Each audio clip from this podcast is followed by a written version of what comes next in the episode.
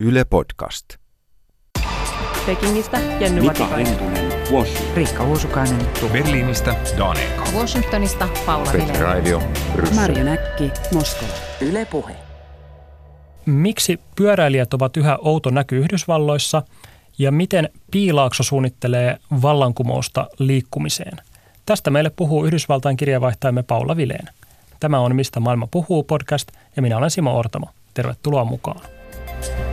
Washingtonista Paula Vilén. Heipä hei Paula, mitä kuuluu sinne Washingtoniin? Kiitos, oikein hyvää. Täällä on erinomaiset pyöräilysäät ollut jo useamman viikon tai jopa ehkä kuukausia. Eli oikein hyvää kuuluu, kiitos. Oikein kiva. Täälläkin on päästy jo pyöräilemään ihan kivasti nyt hetken aikaa. Tota, millaista siellä on pyöräillä? No täällä on pyöräily siinä mielessä aika toisenlaista kuin mitä Suomessa olen tottunut, että mä kuulun täällä jotenkin ilmeisesti aika harvinaislaatuiseen työmatkapyöräilijöiden joukkoon. Olen huomannut, että kun tuolla poljen menemään, niin aika harvakseltaan näkyy tällaista ihmistä niin kuin itse koen olevani, eli ihan tavallinen pyöräilijä farkuissani ja korkokengissäni, eli enimmäkseen täällä näkee sellaisia vähän niin kuin kilpapyöräilijätyyppisiä työmatkapyöräilijöitä ja, ja tuota, olen huomannut sen myös ihan niinkin, että kun tyttäreni kanssa pyöräilemme kouluun aina aamulla, niin ihan aika harvinaisia me siinäkin hommassa ollaan, että mä laskin, että tyttären koulussa on neljäsataa oppilasta, niin siellä on sellainen vajaa kaksikymmentä pyörää niin kuin korkeintaan, joskus ehkä alle kymmenenkin, että kyllä tämä aika harvinaista hupia näyttää tämä pyöräily ja työmatkapyöräily tässä maassa oleva. No aika hassua, koska kun niitä kanssa pyöräilen tänne Pasilaan, niin on kyllä aika, aika ruuhkatkin välillä alkaa olla ja, ja kyllä todellakin oli koulussa paljon pyöräilijöitä. Tota, sanoit, että ihmiset ihmettelee, niin mitä asioita he ihmettelevät, kun kuuluvat sinun pyöräilevän? Aika monestihan ihmetellään juuri sitä, että miten sinä voit pyöräillä tuossa asussa tai, tai sitten mulla on ihmetelty jopa ihan näinkin suomalaisittain outoa asiaa kuin lasten istuinta, joka on pyörässä kiinni, että mikäs härpäke sinulla siellä pyörässäsi on kiinni ja, ja tuota noin, sit sitä on selittänyt ja välillä itsekin ihmetellyt, että jaa sinä et olekaan koskaan lasten istuinta nähnyt ja, ja sitten aika moni on pitänyt sitä niin kuin rohkeana, että voi miten rohkeata kun sinä tuolla uskallat pyöräillä ja vielä lapsi lapsesi kanssa.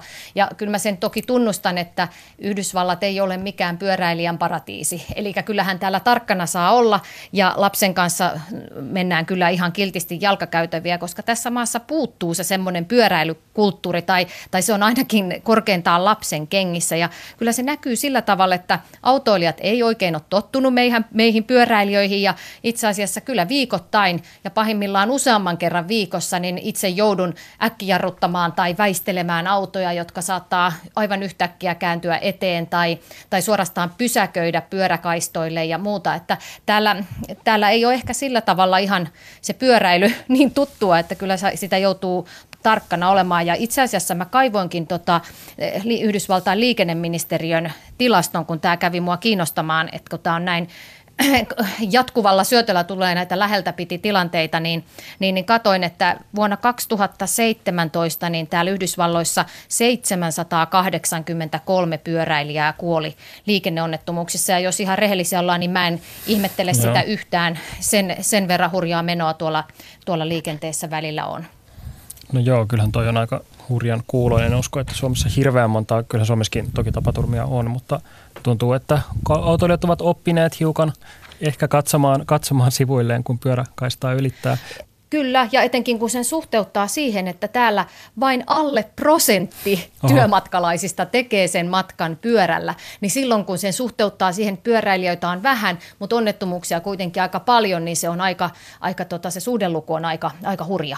No joo, kyllä. Että tavallaan voi sanoa, että rohkea olet siis, kun pyöräilet tota... kypärä päässä. Hyvä. Se on varmasti itsesuojelun kannalta järkevää. Tota. Mä katsoin, että Suomessa siis kymmenen prosenttia suomalaista tekee työmatkan pyörällä. Eli meillä on ollaan kymmenkertaiset määrät tuolla kaduilla. Eli ja siis, varmaan kesällä vielä enemmän, voisin niin, kuvitella. Ihan varmasti, ja kyllä se lisääntyy. Eli tämä niin kuin stereotypia siitä, että Yhdysvallat on yhä autoilijoiden maa, niin pitää siis paikkansa. Kyllä se Simo pitää ihan täysin vielä paikkansa, että mä hain tämmöisen tuoreen Autoliiton tekemän tilaston, niin sen mukaan yhdysvaltalaisista joka päivä niin yhdysvaltalainen ajaa keskimäärin neljäkymmentä kilometriä ja istuu autossaan siis noin tunnin joka päivä. Ja, ja mä uskoisin, että itse asiassa näin kuin tällaisissa Washingtonin kaltaisissa hyvin ruuhkaisissa kaupungeissa, niin se voi olla se aika jopa pidempi, että tuo tunti ei edes niin kuin riitä. Ja, ja sitten tässä tilastossa laskettiin, että yhdysvaltalainen niin kuin viettäisi kuusi prosenttia hereilläoloajastaan autossa. Se on aika, aika paljon minusta. No joo, kyllä se silloin on autoilijan maa ja, ja totta kai siellä myös autoiluinfrastruktuuri on aika, aika laveaa, kun muistaakseni siellä itse autoilin kerran päästä päähän sen mantereen, niin kyllä siellä pääsi ajelemaan. Kyllähän tämä on autoille ja autoilijoille rakennettu infra, jota nyt sitten tässä pikkuhiljaa yritetään rakentaa sitten muillekin kulkupeleille sopivaksi, niin kuin vaikkapa pyörille.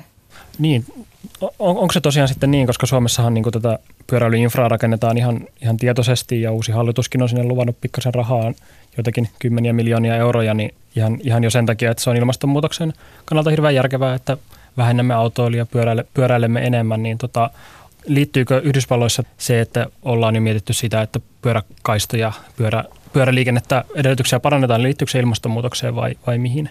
No jos rehellisiä ollaan, niin Yhdysvalloissa tämä keskustelu ei lähde kyllä siitä ilmastonmuutosvinkkelistä. Toki sekin tuodaan esiin, että on niin kuin vähäpäästöinen liikkumisen muoto, mutta kyllä täällä sen lähtökohta on aika usein enemmän siitä ruuhkan purkamisen lähtökohta, mm-hmm. että pääset nopeammin ja kaupunkien niin kuin liikkuvuus paranee. Ja se on vähän eri, eri vinkkelistä, mutta toki tämä ilmastonmuutosasiakin, niin kuin tiedostavimmat sen toki tietää, mutta ruuhkasta enemmän, enemmän puhutaan. Ja sitten tietysti täytyy muistaa, että Yhdysvalloissa tämä pyöräilykulttuurin parantamisen niin kuin, tavallaan etujoukoissa niin ovat niin kuin länsirannikko, yllätys, yllätys ja, mm. ja sitten tämä itärannikko, justiin Washington, New York, nämä, nämä osat. Että sitten suomalaisittain aika yllättävästi, kun katselin vähän noita tilastoja, missä mitkä osavaltiot olisi niin kuin vaikeimpia paikkoja pyöräilijälle, niin niinkin ihanan aurinkoinen kesäosavaltio kuin Florida on pyöräilijän näkökulmasta kuulemma vaarallisimpia osavaltioita. Että se oli aika yllättävä tieto.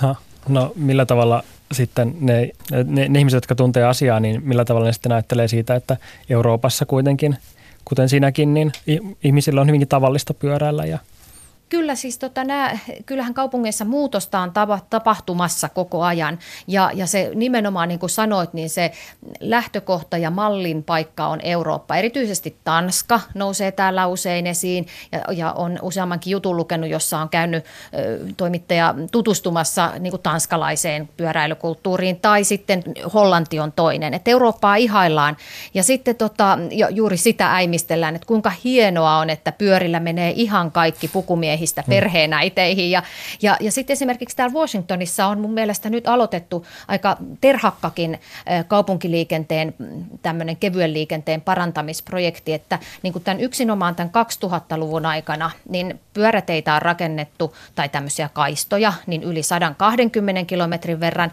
Ja, ja sitten pääkaupungin tavoite on rakentaa näitä vuoteen kaksituhattakaksikymmentä mennessä vielä ainakin kahdeksankymmentä kilometriä lisää, että, että aika selkeitä semmoisia niin kuin lisäyksiä täällä on nähtävissä ja Washington ei ole suinkaan ainoa kaupunki, mutta tässä tietysti kotikaupunkina niin kuin sen tiedän, että ihan selvästi ollaan asioita parantamassa pyöräilijän näkökulmasta. Ja saadaan ehkä yli se prosentti sitten liikkumaan niillä pyörillä. Tot... se olisi varmaan suotavaa, joo.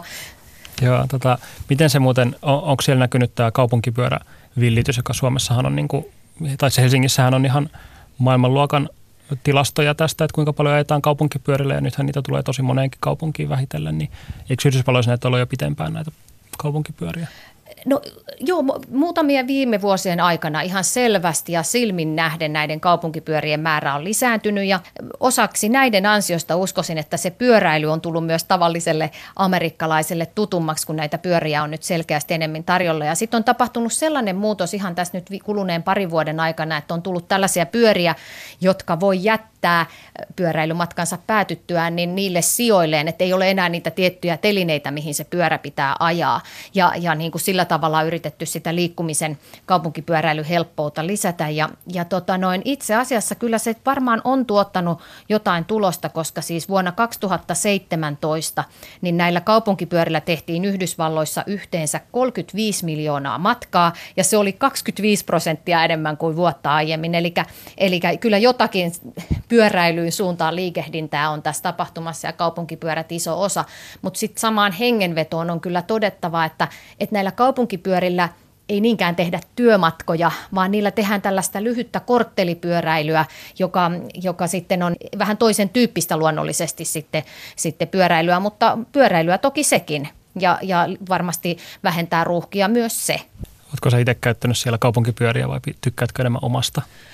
No minä olen niin vakiintunut oman pyöräni käyttäjä, niin minä ajelen niillä, mutta ilokseni siis meidän naapurin, kanadalainen muus, mu, muuten hän, niin tuota, hän ajoi kerran sillä tuohon pihaan ja tutkittiin yhdessä, että onhan ne aika käteviä, kun ne on sähköavusteisia ja, ja tuota, noin, hänkin ihaili sitä, hän on kova pyöräilijä myös sitten, että tämän voi nyt sitten jättää mihin vaan. Miten sitten tämä niin kun asenteet ja aj- ajatukset pyöräilijöitä kohtaan sanoit, että sä koet olevasi pieni harvinaisuus, mutta Suomessahan sitten tilanne on aika toinen, että ollaan aika, aika sillä lailla tottuneita. Lähes jokainen on, on pyöräillyt jossain vaiheessa, niin tota, miten Yhdysvalloissa ajatellaan pyöräilijöistä, että millaisia ihmisiä he on?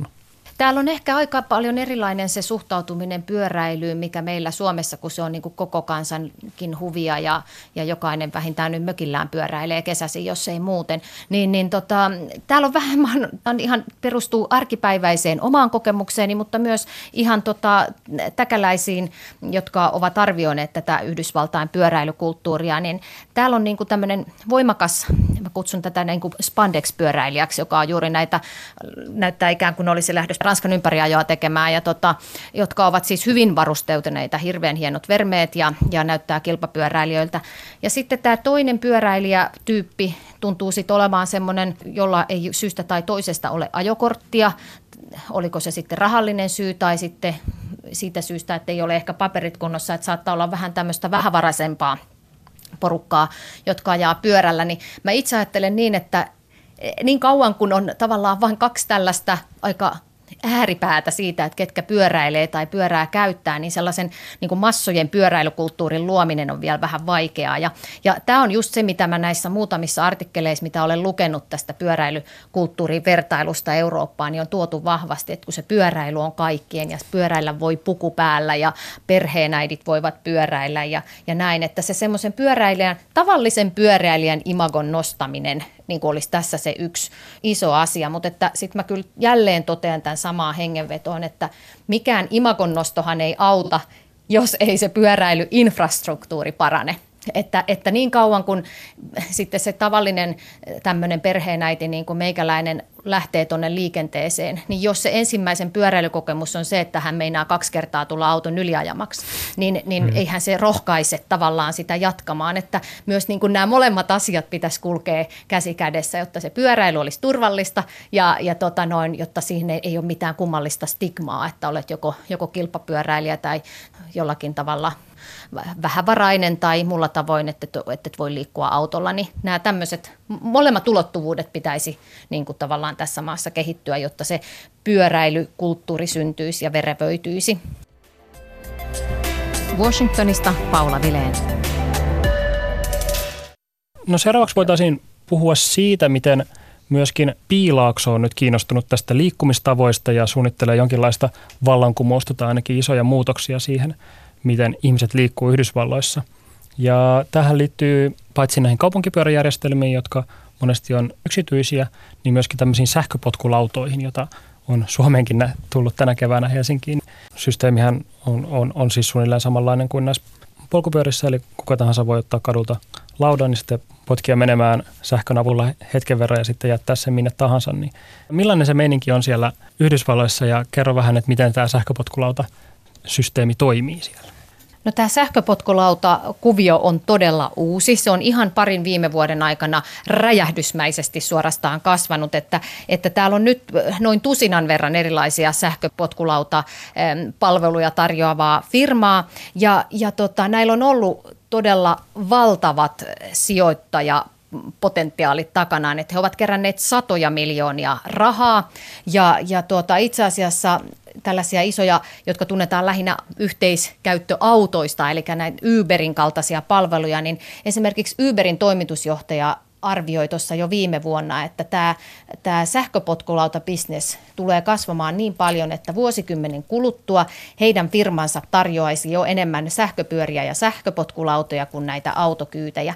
Eli kovat on niin kuin toiveet ja ajatukset, mutta sitten semmoinen pieni niin kun, tota, reality check tavallaan tässä on kyllä se, että tällä hetkellä niin mikään näistä sähköpotkulautafirmoista ei tee voittoa, vaan ne on tota, näillä kymmenien miljoonien ja satojen miljoonien riskisijoituksien niin kun turvin nyt toimii, ja yksi isoimmista näistä firmoista on nimeltään Lime, niin, niin joidenkin yhdysvaltalaisarvio- ja mediatietojen mukaan niin sen tappiot olisi kuukaudessa niin kuin kuudesta miljoonasta ylöspäin. No. Eli tässä ollaan vielä aika alussa, mutta toiveita selvästi on. Ja kyllä se niin kuin ihan tälleen arjessakin on huomannut, että näitä sähköpotkulautailijoita todella vilisee jo tuolla, tuolla liikenteessä täällä Washingtonissakin. No, joo, joo, eli siis toisin sanoen firma hankkii ensin investoijilta kymmeniä tai satoja miljoonia, ostaa niillä valtavat määrät potkulautoja ja laittaa ne sitä kaupungin kaduilla ja katsoa, mitä tapahtuu. On varmaankin tämä bisnesmallis pähkinänkuoressa. Niin, kyllä, ja, ja itse, niin, no, vähän se on mennyt nyt kaupunkikohtaisesti, että kaikkialla tämä ei ole mennyt ihan näin. Et esimerkiksi monelle suomalaiselle tuttu New York ei ole sallinut näitä sähköpotkulautoja siitä syystä, että he on ajatellut, että ne ei mahdu sinne kaduille. Ja itse asiassa New Yorkissa voi saada viisisataa dollarin sakon, jos tällaisella tota, pösöttelee menemään. Ja näiden hmm. sähköpotkulautojen yksi sellainen suurin ongelma ehkä nyt tai keskustelua aiheuttava tekijä onkin juuri tämä turvallisuuskysymys. Eli parin vuoden aikana niin Yhdysvalloissa on yli tuhatviisisataa jollakin tavalla näihin sähköpotkulautoihin liittyvää onnettomuutta tilastoutu, kymmenkunta kuolemantapausta. Ja, ja tästä on nyt monessa kaupungissa käydään keskustelua, että mahtuuko nämä sähköpotkulaudat kaupungin kaduille, ja Nashvillen kaupunki Tennesseeissä on nyt pohtimassa tykkänään näiden sähköpotkulautojen kieltämistä. Eli heillä on myös kuolemaan johtanut onnettomuus siellä, ja, ja sitten kaupungin pormestari oli sitä mieltä, että ne turvallisuusseikat on sellaisia, että ne ei vaan kerta kaikkiaan mahdu sinne, sinne kaupungin kaduille. Miten nämä yritykset on itse nähneet tämän vastuunsa tässä tilanteessa? Se on hyvä kysymys. Tässä on potkulautayritykset nyt yrittänyt vastata näihin turvallisuushuoliin, ja osa firmoista on ryhtynyt muuttamaan tätä potkulaudan tota, ulkoasua, eli renkaita on niin kuin isonnettu, jotta ne olisi vähän turvallisempi eikä jokaiseen pieneen niin kuin tien koloseen sitten ehkä tökkäisi. Sitten on myös tätä painopistettä tästä potkulaudasta on osa firmoista laskenut silleen, että sitä akkua on laskettu alaspäin, ja tällä tavalla he nyt jotenkin yrittävät, yrittävät sit näitä parannuksia tehdä, mutta mä itse ajattelisin niin, kun nyt tuolla näen pyöräillessäni näitä yeah.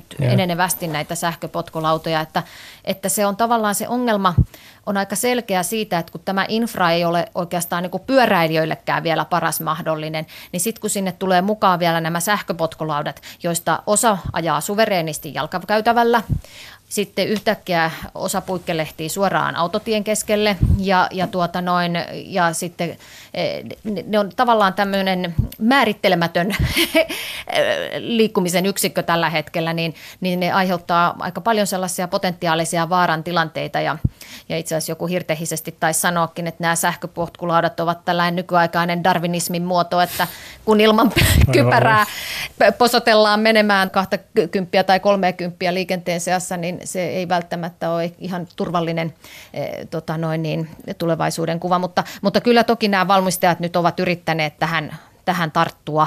Tähän. Ja, ja itse asiassa jonkin verran ihan muutamia tutkimuksiakin on nyt tämän muutaman vuoden aikana tehty näistä onnettomuuksista. Ja se antaa kyllä just siihen suuntaan osviittaa, kuten sanoitkin, että, että onnettomuudet tuppaa sattumaan pääasiassa niiden ensimmäisten käyttökertojen aikana. Mm. Elikkä, eli kolmasosa näistä sähköpotkulauta-onnettomuuksista tuolla Teksasissa tehdyn tutkimuksen mukaan niin sattuu ensi kertaa potkulautaa ajaville. Joo, täytyy sanoa, että mäkin uteliaisuuttani kokeilin itse asiassa eilen semmoista potkulautaa niin tota Helsingissä. Niin, niin oh, joo. joo, joo tota, niin se, no, mitäs pidit? No, kyllä se lähti aika ärhäkkäästi liikkeelle, tai onneksi oli aika niin kuin, hi- hiljaisia katuja onneksi siinä, että en olisi ehkä Mannerheimin tielle lähtenyt ekaa kertaa. Että ja tämä on, Simo, muuten erittäin hyvä huomio, koska Oregonissa Portlandissa, joka on siis tämmöinen tota, jo pyöräilyn edelläkävijä kaupunki tuolla länsirannikolla, niin siellä on tehty tutkimusta just näistä sähköpotkulautojen turvallisuudesta ja niiden, tota, niillä ajamisesta, niin siellä yksi keskeinen havainto oli se, että vastaajat oli sitä mieltä, että ne ajoaa mieluiten tällaisilla vähemmin liikennöidyillä niin kuin pyörille, suoraan pyörille varatuilla reiteillä. Eli tavallaan se, että jos niitä pyöräteitäkin olisi enemmän, niin sitten ehkä ne sähköpotkulaudatkin paremmin sinne, sinne mukaan, mukaan sopisi. Ja itse asiassa, kun sanoit tuosta nopeudesta, niin New Yorkin tota, osavaltiossa ollaan nyt sit miettimässä sitä, että jos ne nyt sallitaan, niin, niin niille pitäisi lyödä sitten niin kuin maksiminopeus, eli niillä ei pystyisi kaksikymmentä mailia tunnissa kovempaa ajamaan, eli mitä se nyt sitten on vähän päälle kolmekymmentä kilometriä tunnissa, mikä sekin tuntuu aika kovalta, kun ajatellaan, että menet ilman kypärää niin kuin lähes niin kuin tota, maatasossa niin kuin tuommoisen ritsan päällä, mutta näissä on nyt, kun olemme niin alkuvaiheessa tästä sähköpotkulauta-buumissa, niin moni asia on vielä niin kuin, tavallaan mietintämyssyn alla, että monta asiaa vasta niin kuin mietitään, ja ne ongelmatkin on tullut varmaan tässä sit niin kuin vastaan tämän buumin näin räjähdysmäisen kasvun myötä. No sitten jos ruvetaan miettimään tätä tulevaisuuden kuvaa, jossa jos näitä isompia ongelmia on ratkottu, niin tavallaan mikä sitten se on se visio tai näkymä, mikä, niin, mitä nämä potkulaudat tuo, että minkä takia ne nähdään niin valtavana bisnesmahdollisuutena? Tässä on puoltajat on aivan selkeästi juuri sitä mieltä, että tässä on ensinnäkin tämä kaupunkien ruuhkaisuus vähenee, liikkuminen helpottuu ja sitten tämä ympäristöpuoli, eli myös tämmöinen vähempipäästöinen liikkumisen muoto. Ja, ja tota, kyllähän sen tietysti näinä aikoina toki soisi, että tämmöiset ruuhkaiset kaupungit, kuten Washington vaikkapa nyt on, niin vähän saisivat helpotusta siihen ruuhkaisuuteensa, mitä, mitä heillä on. Et kyllä semmoista on, mutta että näin bisnesmielessä niin luin yhden analyysin, jossa niin kuin arvioitiin, että kun tämä potkulautabisnes on vielä voittoa tuottamatonta, eli, eli mm. tota, se maksetaan dollarin lähtömaksu ja sitten siitä käytön mukaan niin viisitoista senttiä minuutilta, niin ne on niin pieniä kuitenkin ne summat, mitä itse ajamisesta vielä tulee, että nyt on tavallaan ehkä jonkinlainen näiden firmojen pudotuspeli meneillään, että kuinka kauan sitä riskirahaa sitten riittää näitä tällaisia tappioita kattamaan, ja on arvioitu, että on mahdollista, että tässä on tulossa jotain fuusioita noille yhtiöille, jotkut tippuu kenties kokonaan pelistä pois, ja sitten ne, jotka selviää, niin sitten vasta, kun ne ottaa näin, näin tässä nyt takkiin vähän, niin, jos, niin joutuvat sitten sen jälkeen nostamaan ehkä hintojaan.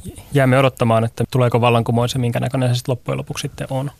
Niin, toivotaan ainakin, että tulisi semmoinen vähemmän ruuhkainen vallankumous, mutta katsotaan, mihin se menee. menee. Niin, ja tietysti myös sit turvallinen vallankumous, ettei käy niin, että, että ihmisiä, ihmisiä on pääkainalossa näiden lautojensa kanssa. Washingtonista Paula Vilén. Otetaan tähän lopuksi sitten, kysyisin sinultakin tällaista suositusta, eli suositteli jotain teosta tai muuta kulttuuriasiaa, mitä voisimme nauttia näin kesällä Yhdysvaltoihin liittyen. Jos, jos Simo sallit, niin poikkeuksellisesti tällä kertaa en suosittele kirjaa, vaan näin kesäloma-aikaan niin suosittelen matkakohdetta, jos Joo, sallit.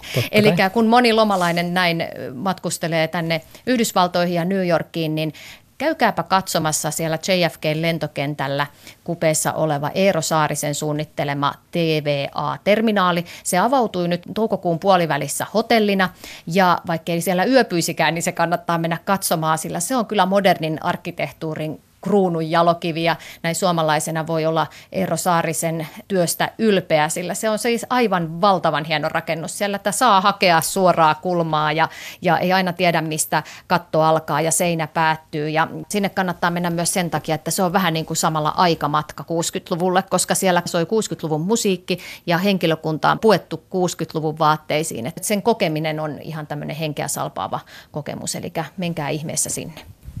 Yes, eli suosittelemme tutustumaan Eero Saarisen T V A-terminaaliin John F. Kennedyn lentokentällä, ja siitä voi ihailla myöskin Paula Vilénin ja Niina Svanin reportaasissa, joka on meidän nettisivuilta löytyy.